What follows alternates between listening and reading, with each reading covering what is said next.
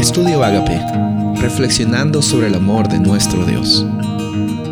El título de hoy es Una mujer le responde, Mateo 15, 28. Entonces respondiendo Jesús dijo, Oh mujer, grande es tu fe, hágase contigo como quieres, y su hija fue sanada desde aquella hora.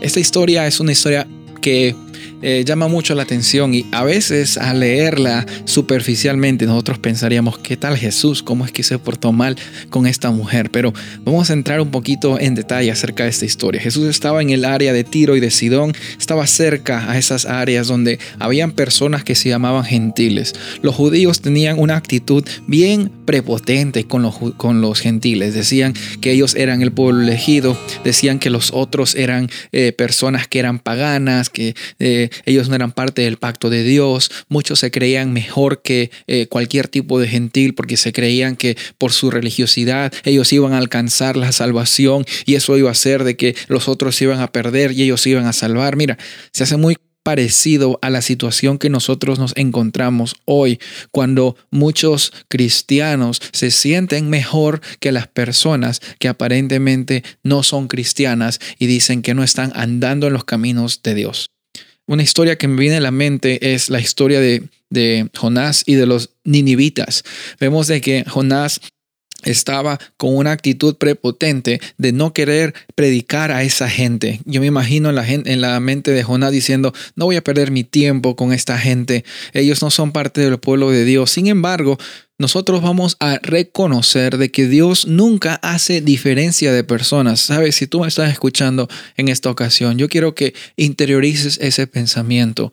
Dios nunca va a ser acepción, Él nunca va a ser diferencia de personas. Él te ama mucho y Él cree que tú eres una persona muy valiosa. Por eso es que Él mandó a su Hijo Jesús. Y en esta historia vemos de que había una diferencia entre la gente que era de los judíos y la gente que era de los otros pueblos. Y esta mujer, que era una mujer gentil, había tenido una experiencia difícil. Su hija estaba un poco enferma y fue ante Jesús y los discípulos decían, por favor, esta mujer eh, la puedes dejar ya, está haciendo tanto, tanto ruido, por favor, que se vaya. Y a veces nosotros también nos olvidamos de que estamos en este planeta para aliviar los problemas de las personas siendo instrumentos de Jesús. Y la Biblia nos dice aquí de que esta mujer estaba insistiendo y Jesús como que le hace una prueba a esta mujer. Jesús le hace una prueba y le dice a esta mujer, ¿sabes qué mujer?